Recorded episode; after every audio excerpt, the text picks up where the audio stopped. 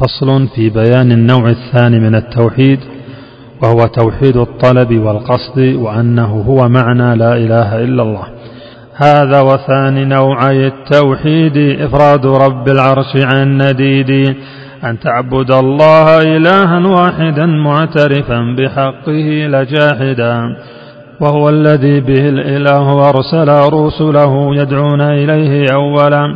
وأنزل الكتاب والتبيان من أجله وفرق الفرقان وكلف الله الرسول المجتبى قتال من عنه تولى وأبى حتى يكون الدين خالصا له سرا وجهرا دقه وجله. وهكذا أمته قد كلفوا بذا وفي نص الكتاب وصفوا. وقد حوته لفظة الشهادة فهي سبيل الفوز والسعادة. من قالها معتقدا معناها وكان عاملا بمقتضى.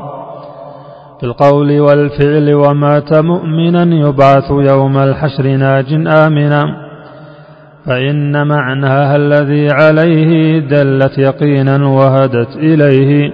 أن ليس بالحق إله يعبد إلا الإله الواحد المنفرد.